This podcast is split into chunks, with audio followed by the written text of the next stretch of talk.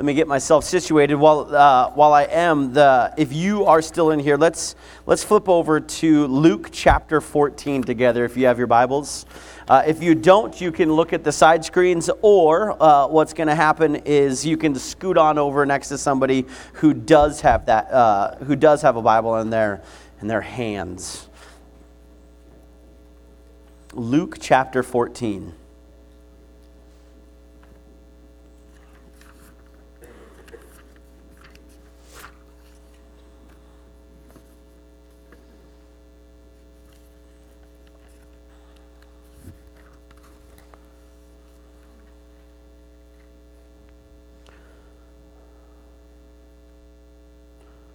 All right, we're going to start in verse 15 together. In verse 15. Here we go.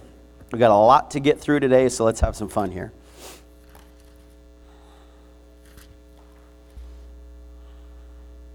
Hearing this, a man sitting at the table with Jesus exclaimed, What a blessing it will be to attend a banquet in the kingdom of God. Jesus replied with this story A man prepared a great feast and sent out many invitations. When the banquet was ready, he sent his servants to tell the guests, Come, the banquet is ready. But they all began making excuses. One said, I have just bought a field and must inspect it. Please excuse me. Another said, I have just bought five pairs of oxen and went to try them out. Please excuse me. Another said, I just got married, so I can't come. The servant returned and told his master what they had said. His master was furious and said, Go quickly into the streets and alleys of the town and invite the poor, the crippled, the blind, and the lame.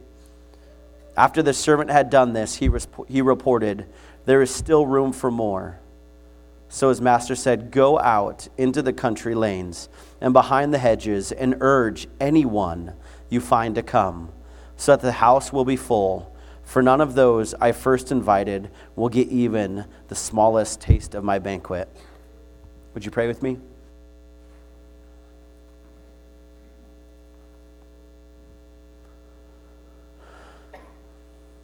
God, as we unpack this, Lord, would our hearts be open to you? Would our hearts be willing to listen to your word?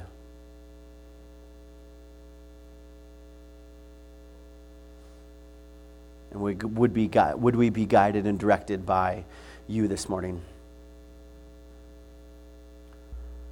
So that your words sink in. We ask all these things in your name. Amen. I, I have to admit that I'm a little bit nervous about uh, preaching this sermon, um, not because I think that I, I, don't have it all together, but because. Um, I think I don't have it all together. um, I, everything is here, but one of the things I think about is um, I know that this is somewhere where we want to be, and the verses that we're going to read today sound a little a little hard to understand and uh, what's going on and, and where are we headed. But I think that um, this is an incredible part of our walk with Christ. And so usually I want to be flamboyant and happy and, hey, tell lots of jokes. I just don't know if we have the chance to do this. And so if I fumble through some things, uh, just kind of keep going with me because we're going to get there we're, we're going to get where we're going, but I think that I have to set some things up this morning. And, and this story when I'm studying on what it means to be a disciple, uh, this story smacks me in the face. Because you see, Jesus comes along, and uh, for years and years and years, these people called the Israelites think they've got it all made. They think they understand. They, they think they're in the end. And so this guy comes up to Jesus and goes, Man, isn't it going to be awesome when we're in heaven someday at this banquet? It's going to be so great. And then Jesus completely drops a bomb on him and says, You do not get it. You think it's only for you. You think that this is about you. And so he goes into this huge story and even and he even makes fun of the people that are there. For instance, who buys a piece of land without looking at it first? Do any of you buy a piece of land without looking at it first? No, that would be the worst investment in the world, and yet that's the excuse this guy has for not joining into the kingdom of God. I don't, I don't want to come to your banquet because I've got other things I've got to do. I've got, I've got other places that I've got to grow my own kingdom. And so when I get a chance, I'll come to your banquet. Who buys some oxen and doesn't go, hey, I'll get my work out of them later on. I just wanted to be prepared for them. Nobody goes to Zerby Brothers and buys a brand new air seeder and goes out right now and does it. Right? Unless they want to buy another air seeder again tomorrow. The ground is frozen, it'll probably break, right? But it would be like me coming and saying, hey, why don't you come to this banquet? Why don't you come and have some food after church service? Say, ah, you know what? I just bought a bought a PS4 and I really want to play it. So I'm going to go home and play that. And then he goes on and he says, here's, here's another thing. I just got married, right? Uh, and so I can't come. It's kind of like this. Oh, I didn't, I didn't ask my wife first, so I can't really come to your banquet. Sorry, man or I got other things to do if you know what I mean, right? Like he's he's literally saying you don't get it. You don't understand. You're making excuses for the best thing that's going to happen for you. And you're putting absolutely everything off. Because today's word that I'm going to say use a lot disciples, discipleship, discipler, all those sort of things which we're going to get into and we're, we're going to give the meaning, you've heard me say over and over again. From here, would you be willing to be disciples? And yet, most of us are sitting here just like the other three, going, It's going to be great to get up in heaven and just experience your life together, God. It's going to be so amazing. But yet, when Jesus invites us to follow him, we every single day say, ah, I got something else more important. I got something else in the fire that I'm going to go take care of. And I find it funny that this starts all the way down for little kids, all the way up to 105 year olds. I've got something else I've got in the oven that I'm taking care of. I don't know if I can do the work that you're asking me to, God. And if you don't understand that the call to be a part of this banquet, to be a part of Jesus, is the best thing that could ever happen in your life, you're not going to get the rest of this. And so that's why I had to read this story because I was smack dab in the face because we want to put it off on other people, right? We want to say things like, well, ah, church, I'm not really growing in church, and so guess what? I, I, I just don't think it's going to happen for me. Or, hey, I just, I can't gr- grab a group of friends that are going to join me in this, and so I guess, I guess I just can't do this. I mean, we have excuse after excuse after excuse not to do this. And if we're going to talk about baptism and we're going to talk about membership, we have to talk about first what it means to be a disciple of Jesus Christ. And so now, since I've got that out of the way, let's read the main passage that I want to read because if you don't desire to be a part of this banquet, these next few verses are going to actually make you a bit upset. Because when I read them and I sent a text to one of my friends last night saying, This is one of my main verses, how do I preach this? It dawned on me that it's not a problem, that these verses are not an issue when we desire to be a part of the banquet of God. It's like, a, oh yeah, that's super easy. But if you get to these verses and you're like, ah, I can't do that, you haven't accepted the invitation to the banquet yet. And so let's read these verses. We're going to go 25 through 33 together. Here we go. A large crowd was following Jesus. He turned around and said to them, If you want to be my disciple, you must, by comparison, hate everyone else your father and mother, wife and children, brother and sister, yes, even your own life. Otherwise, you cannot be my disciple. And if you do not carry your own cross and follow me, you cannot be my disciple. But don't begin until you count the cost. For who would begin construction of a building without first calculating the cost to see if there is enough money to finish it? Otherwise, you might complete only the foundation before running out of money. And then everyone would laugh at you. They would say, There's the person who started that building and couldn't afford to finish it. Or what king would go to war against another king without first sitting down with his counselors to discuss whether his army of 10,000 could defeat the 20,000 soldiers marching against him? And if he cannot, he will send a delegate to discuss terms of peace while the enemy is still far away. So you cannot become my disciple without giving up everything you own.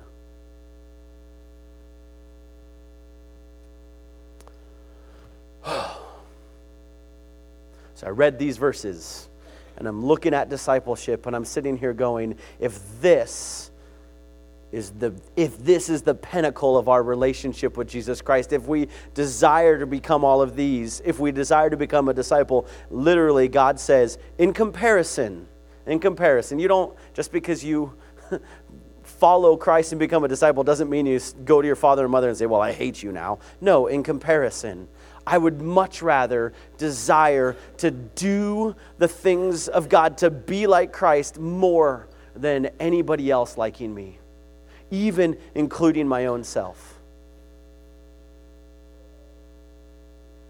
If you don't carry your own cross, if you actually don't, uh, if you also decide to follow me, you have to deal with the stuff you've got going on too, and you have to carry it.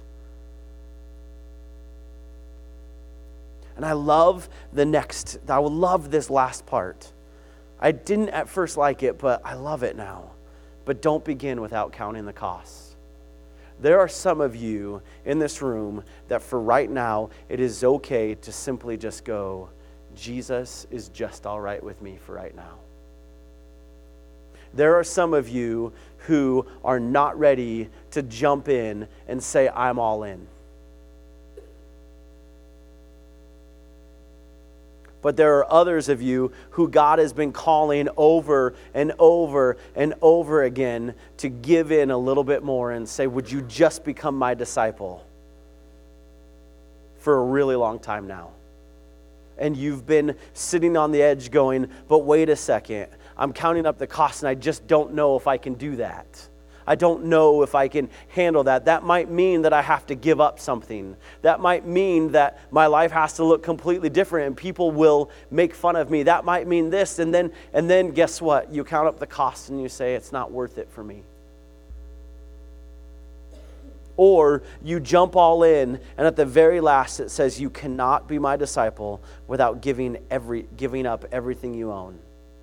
That doesn't mean just because today you decide to be a disciple and, and all of a sudden you have to go clear out all your bank accounts. That's not what he's saying. He's saying, listen, those things are not yours anymore, they're mine. And so now you, everything is mine, and you just get to simply use them for my glory, is what God is saying.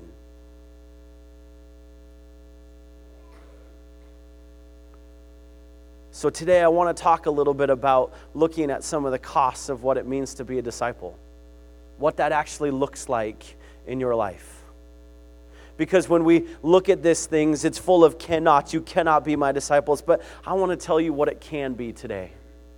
I want to walk with you guys and say, this is what Scripture looks like. If you're at a point in your life where you're saying, I have to take the next step forward, and I'm telling you, I look across this room and all of us can take another step.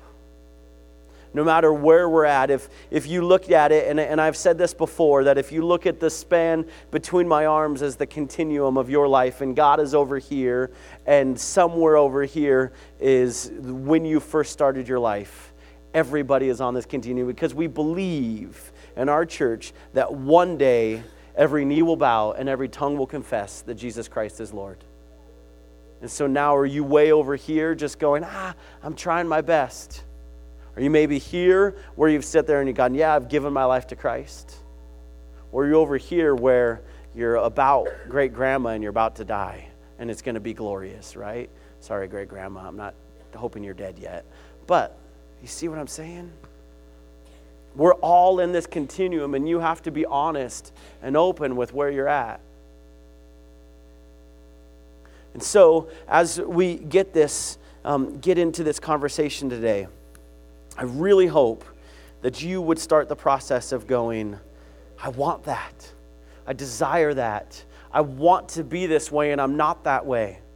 And so I'm going to start out with the very first question that's at the very bottom of your sermon notes. And I was really um, graceful to you, uh, gracious to you this morning, and I'm not going to have you fill out all these things. I already put it out there for you. And so the very first one is this: is you have to ask your question yourself today: Am I a disciple? Am I a disciple? And we're going to discuss what that is. And then be honest with yourself and say, what areas do I need to grow? in becoming a disciple if I choose to be. So, the very first thing that I, I want to talk about in this is what is, a, what is a disciple or discipleship? Meaning, by the way, you'll never find the word discipleship in the New Testament. You'll only find disciple. Discipleship is basically being a disciple and, and being a part of that. It's kind of like relationship. Okay? So discipleship is an intentional life lived towards becoming more like Christ and following him. It is no longer that we can just simply say, hey, I think your banquet's cool, but I can't come today. It is going, no, I am intentional about putting on my calendar that the banquet's coming along and I'm going to be a part of it. And more than that, I want to be more like Christ as I follow him.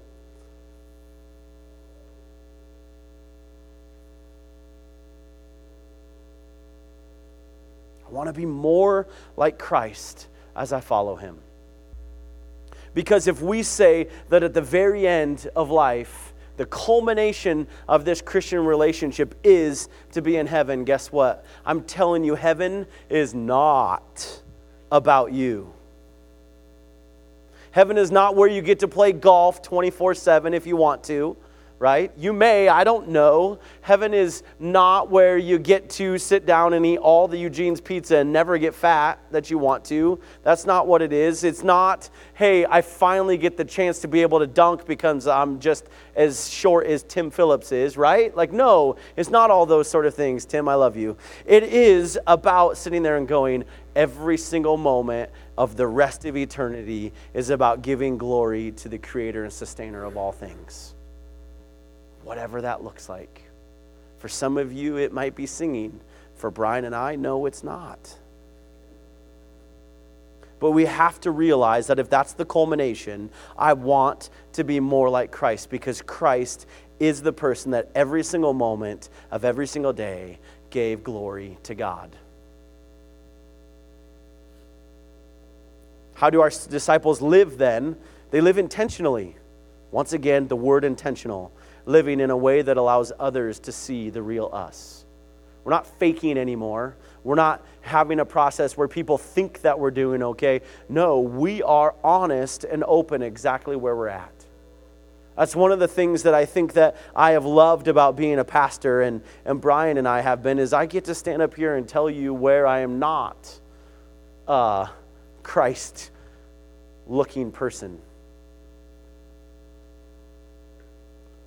But our discipleship says, no, the most important thing is that I continue to be real with myself and say, hey, I, I want to be more like Christ.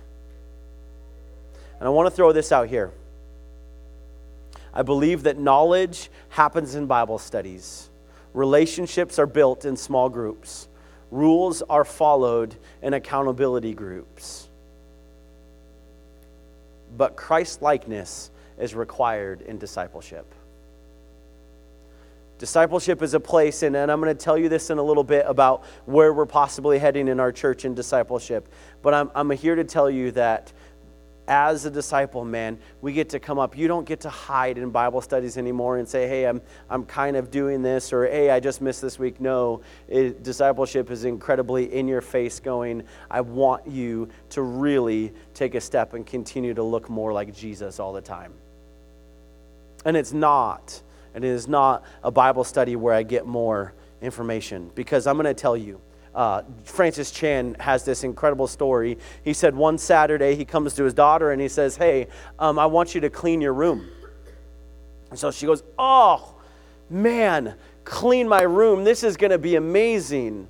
And so, this is what I'm going to do. I'm going to go and I'm going to get four of my friends, and we're going to go into my room and we're going to do a word study on what it means to clean.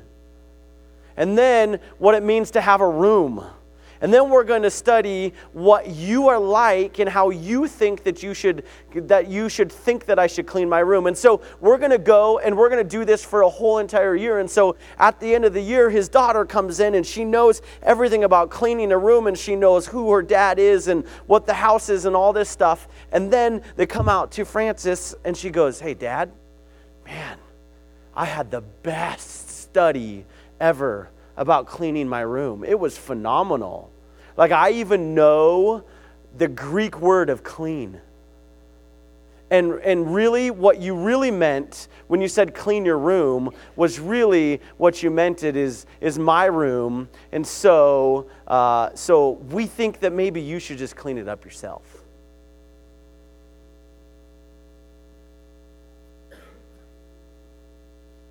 You know what's funny? We do that to God all the time, don't we? Yeah, share your faith, follow me, be fishers of men, share your story. God, I, I don't know if I can share my story. I'm telling you, I, I don't. I, we make every excuse in the book. What if we change? And I'm not ragging on Bible studies. That's not what I'm saying. But I'm saying if we have these in the right categories, where if we need more knowledge, that's great. But at some point, discipleship requires us to be and do something, which is to look more like Christ and to absolutely go, this is where I'm lacking, and this is where I need to pick up Christ a little bit more. please do not hear me that if you've been a part of Bible studies and part of small groups and, and a part of accountability groups, that I'm saying they're not, that they're not worth it. They absolutely are. But I'm saying now let's take the next step and let's start cleaning our room a little bit. Let's start being honest with where we are. Because in discipleship, all of our conversations are always pushing back to ways the Bible asks us to deal with issues. That when we come up against something in our lives, we have a place to go and say, What does this look like? What is God asking me to do? It's slow and it's purposeful. It is not quick. It is not, it is not a crock, it is not a microwave, it's a crock pot. So let's look into the characters and traits of a disciple of Jesus Christ. The first is this a disciple's first priority is his relationship with Jesus.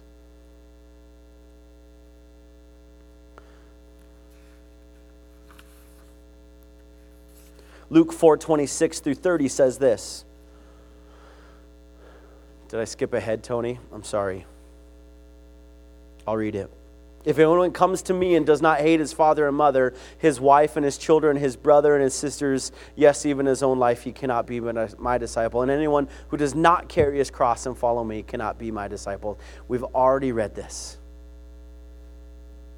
But I want you to hear what he's saying is, is this is our first priority. Is our first priority is jesus christ of having a relationship with jesus.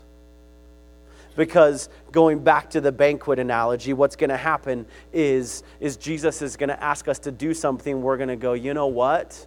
There is an incredible netflix movie right now. I need to watch that. I wonder how many of us put other priorities in front of jesus I know I do. I do it a lot in terms of putting priorities in front of Jesus. Like, man, I, I just, I'm worried about what that person's going to think of me. You don't understand. I just don't have enough time. I've got all these other things I've got to do. Things are piling up, God. I, I've got to do this. No, my first priority is a relationship with Jesus. I was talking to somebody in my discipleship group, which I'm going to get to in just a little bit, but this morning we talked about how we're finally getting to the point where it's like, no, I, I have to answer the call of Jesus in my life because if I don't, then I know he's not a priority. and those people were like i'm freaking out because my heart just starts to pump because this is what you're at because this is what i know god is asking me to do but the response is jesus christ is my first priority in everything at work at home in all my extracurricular activities do i make this a first priority and i hope you do because man it could change everything for you. And next thing, a disciple asks, What would Jesus do? Now, I know we're going back to the WWJD things, but hey, what would Jesus do in this very moment? If I am a disciple of Christ, what would Jesus do? Luke 6:40, a student is not above his teacher, but everyone who is fully trained will be like his teacher. 1 Peter 2:21 says, "For God called you to do good, even if it means suffering, just as Christ suffered for you. He is your example, and you must follow in his steps."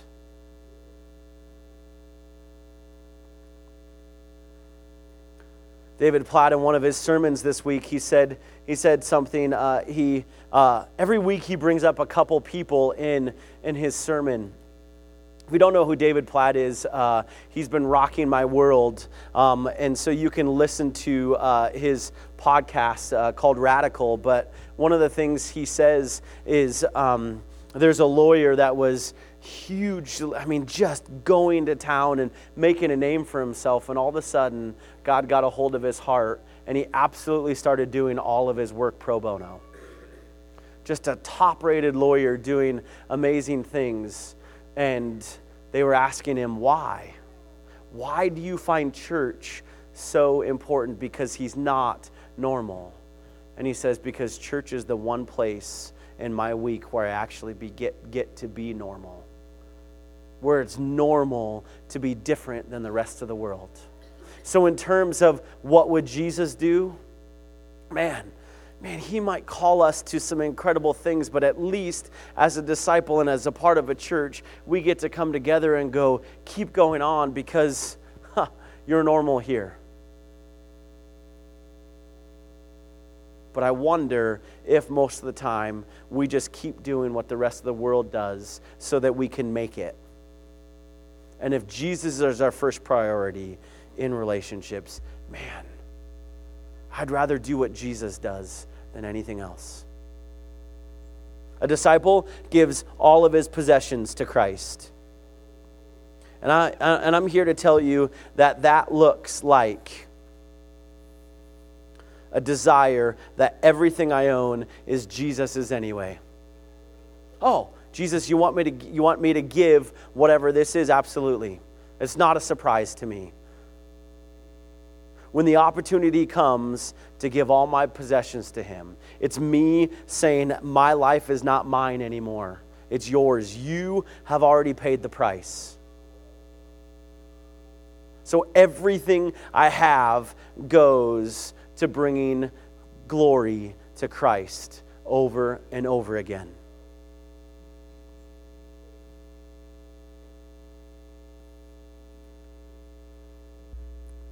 Read Luke 14 again.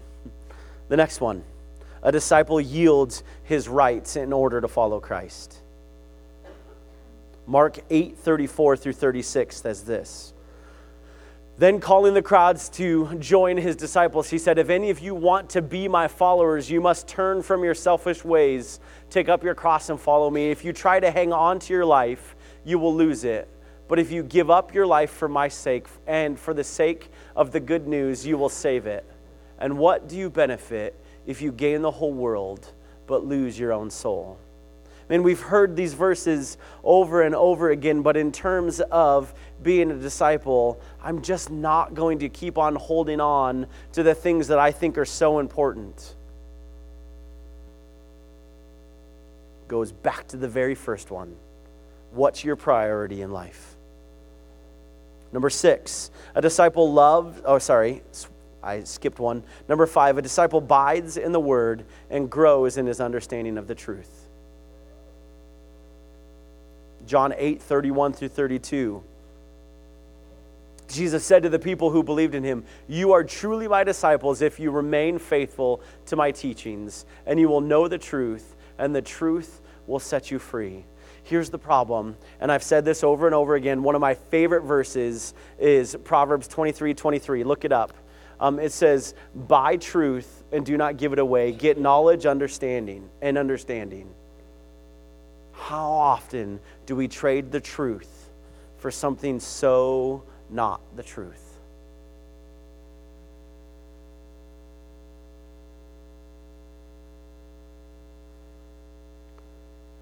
I would rather have the truth in my life because I'd rather have it set me free.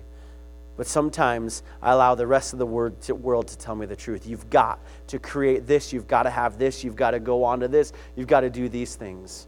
Well, no. What if I followed God's truth? Number six, a disciple loves other disciples in tangible ways. A disciple loves other disciples in tangible ways. A new commandment I give you in John 13, 34 through 35. Love one another as I have loved you. So you must love one another. By this, all men will know that you are my disciples if you love one another. Man, start loving one another in this room. We do that in lots of different ways. Man, our church does great with providing meals for people who are hurt by visiting other people. But that's what you get to do. It's not just the pastor's jobs, it's your ability every single day to go, I want to love other disciples. Number eight, a disciples invites a disciple invites others to follow Christ. Matthew 4 is a great one. Matthew 4:19. Come follow me, Jesus said, and I will make you fishers of men. It's not just to follow me, but it is to share it constantly.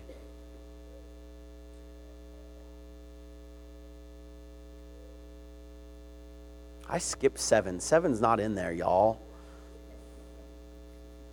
Number seven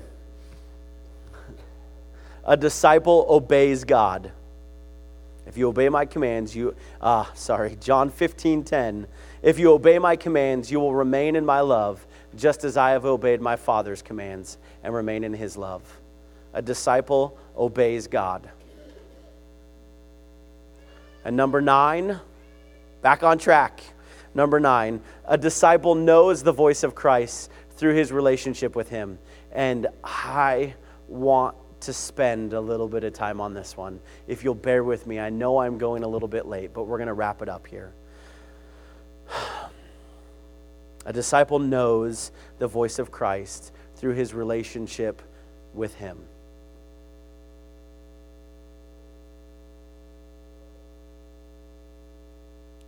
There's an amazing story that is probably um, a story that rocks my world every time I read it. And good night. I'm not going to tear up now.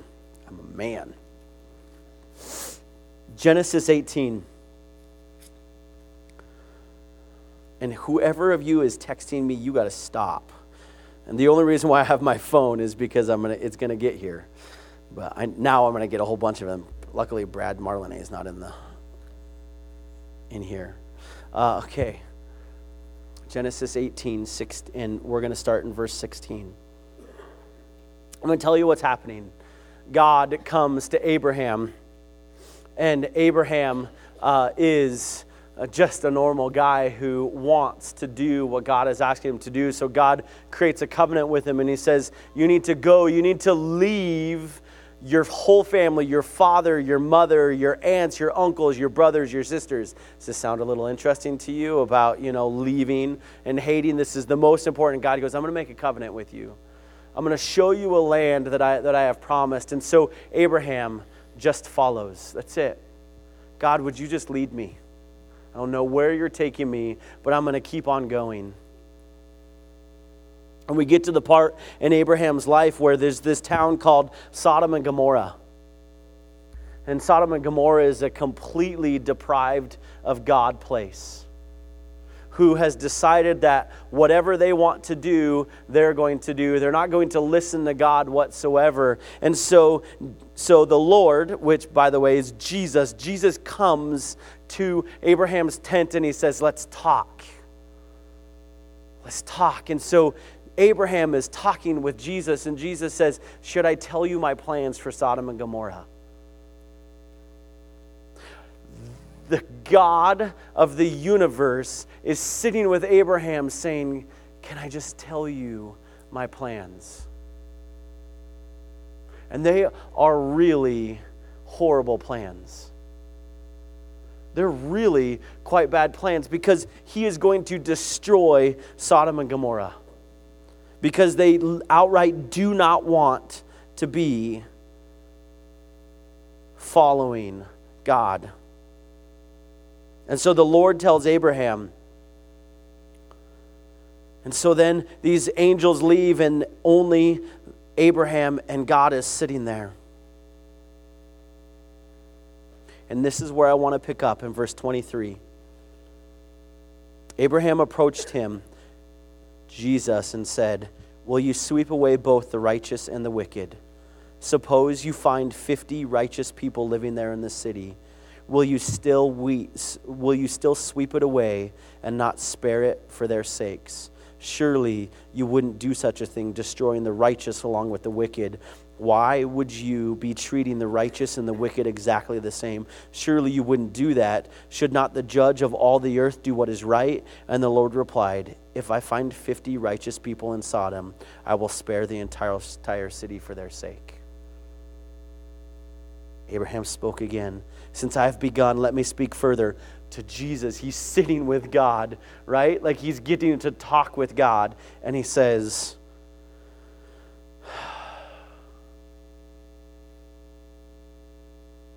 Let me speak further to you, even though I am but dust and ashes. Suppose there are only 45 righteous people rather than 50. Will you destroy the whole city? And the Lord said, I will not destroy it if I find 45 righteous people. How about 40? I will not destroy it. And we speak again, how about 30? I will not destroy it if I find 30. Suppose there's only 20, and I will not destroy it. Finally, he says, Don't be angry with me, but what about if there's 10? Jesus says, I'm not going to destroy it even if there's 10. You know what the crazy thing about this story is is that we don't read is that in the in the uh, Hebrew language literally what this is is Jesus saying I invite you to want to be concerned about what I'm concerned about.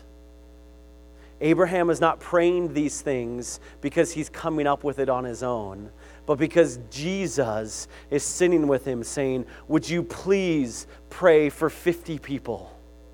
Would you please pray for 40, for 30, for 20? Would you please pray for 10? Jesus is asking Abraham, the voice of God is asking Abraham, Would you please be concerned about what I'm concerned about? Jesus is pleading with Abraham to pray, Would you pray that if 10 are still there, that I wouldn't do it? I want somebody to be concerned about what I'm concerned about. And my prayers look like Jesus, would you please just give me another $10 so I can buy a Big Mac? Jesus, would you, would you please just, uh, I just want a retirement. Sometimes it is, Jesus, I don't know what to do with Silas. Would you please just help me? But this, disciple number nine, blows my mind. Disciple knows the voice of God through his relationship with him. The voice of God comes into my life and says, Would you please be concerned about the things I'm concerned about? Not the things you're concerned about, Seth Runner, but the things that I'm concerned about.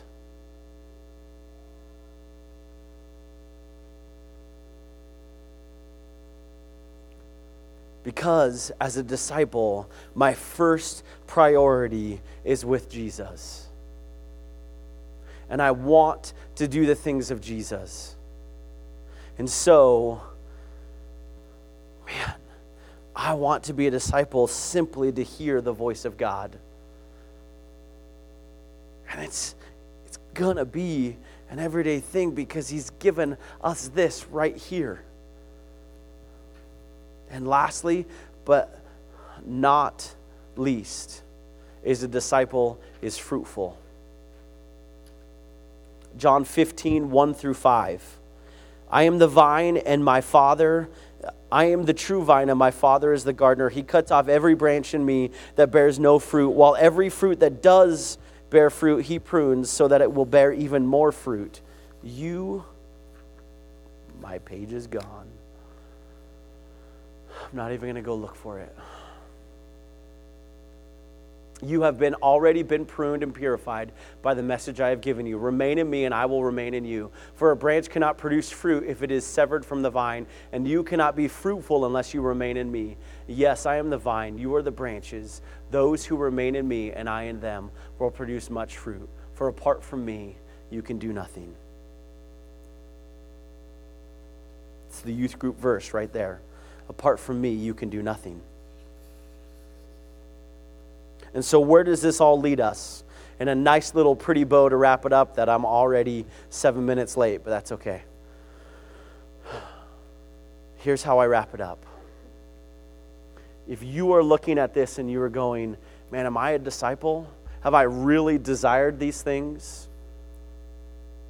I ask that you would be completely and utterly honest with yourself and be real with yourself and saying, Am I doing these things?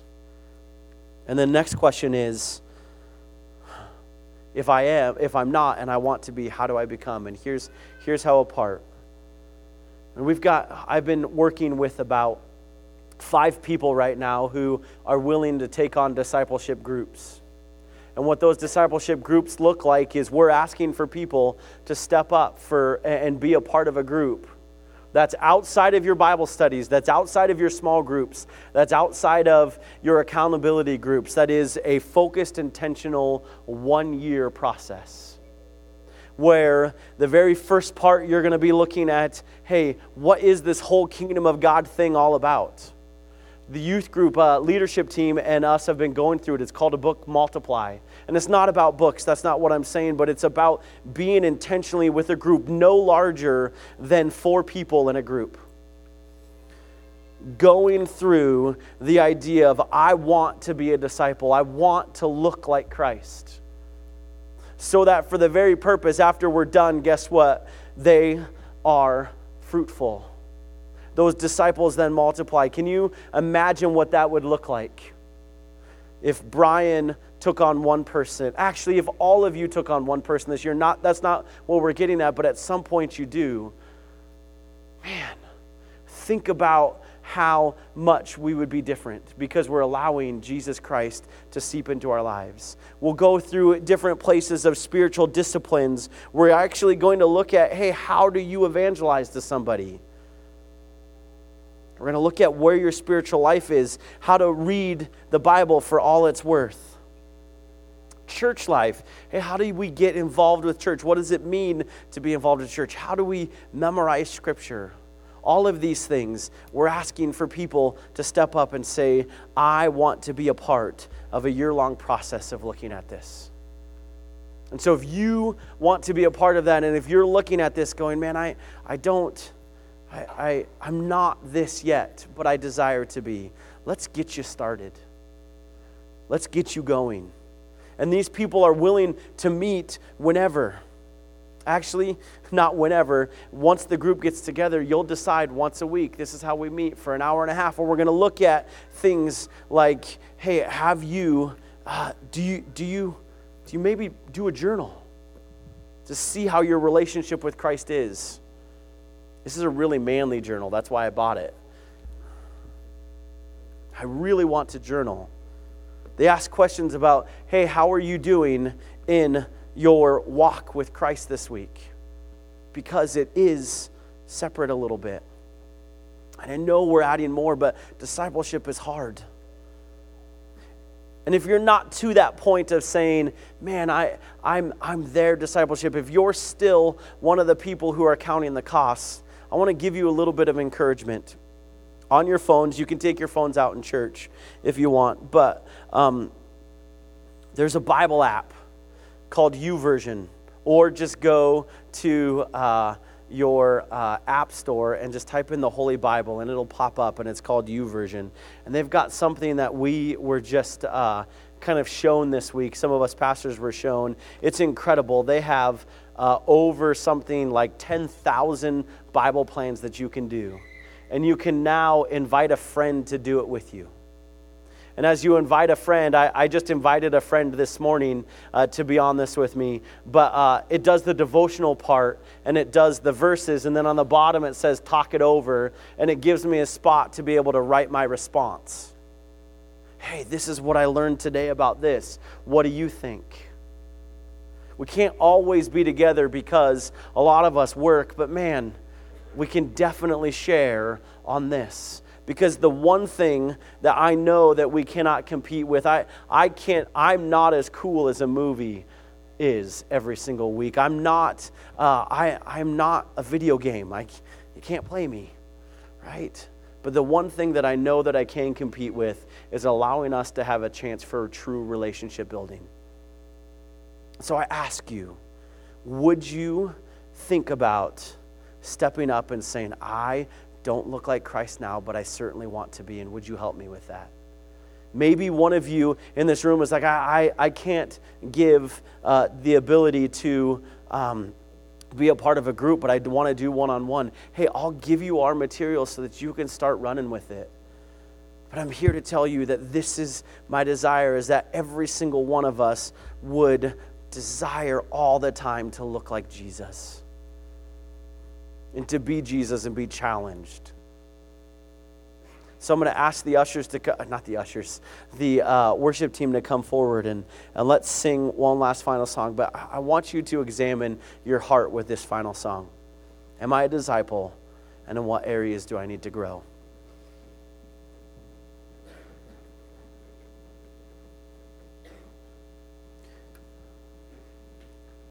And if you're interested by the end of today, come and talk to me and we'll get you in a group. Let's pray. Dear Heavenly Father, God, oh man, would we desire to hear you? Would we desire to grow in you and to put everything aside for the purpose of having you as our priority?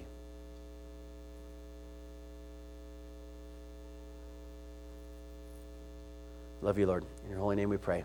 Amen.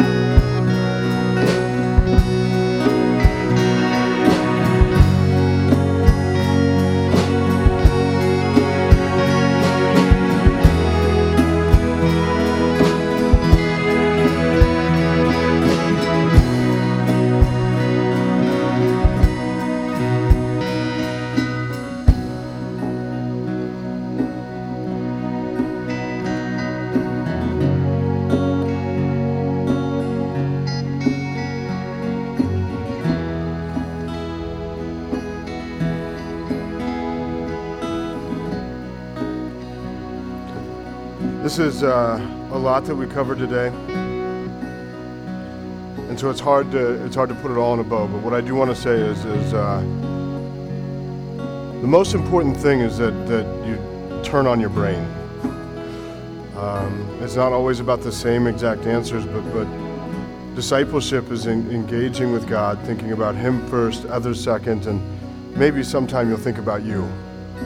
Um, and so, as, as we work towards discipleship, just like I, I spoke in announcements this morning, that we're here to offer opportunities for tithing and serving and, and where God does things in our lives. And it's the same thing with discipleship. We're here to offer and, and help equip um, people to, to live the gospel gloriously, um, joyously. And, and so, you don't have to take a class and walk through it with us. It's all right here, but you can't do it alone. You have to have Christ, and you have to be doing something with others. And that's that's in here. I'm not making it up. It's in here. Trust me. um, and so get engaged. Get engaged. Um, turn on your brain, and then let's start making a real change in our community, and not only Glasgow, but in this building, Glasgow, Valley County, in our schools, at our work. Let's pray. Lord, as we try to figure out our relationship with you, may you offer assistance in that. Uh, may you shine a light on that. And, and through all of our struggles of being selfish, of being sinners and, and, and distant from you, Lord, we, we know that the solution will be to, to get closer to you, for you to get closer to us, for, for us to continue to just strive to do your will, Lord, and glorify you in all we do. Lord, bless the, the food we're going to eat together um, and, and the relationships that are going to grow together. We love you, Lord. It's in your name we pray. Amen.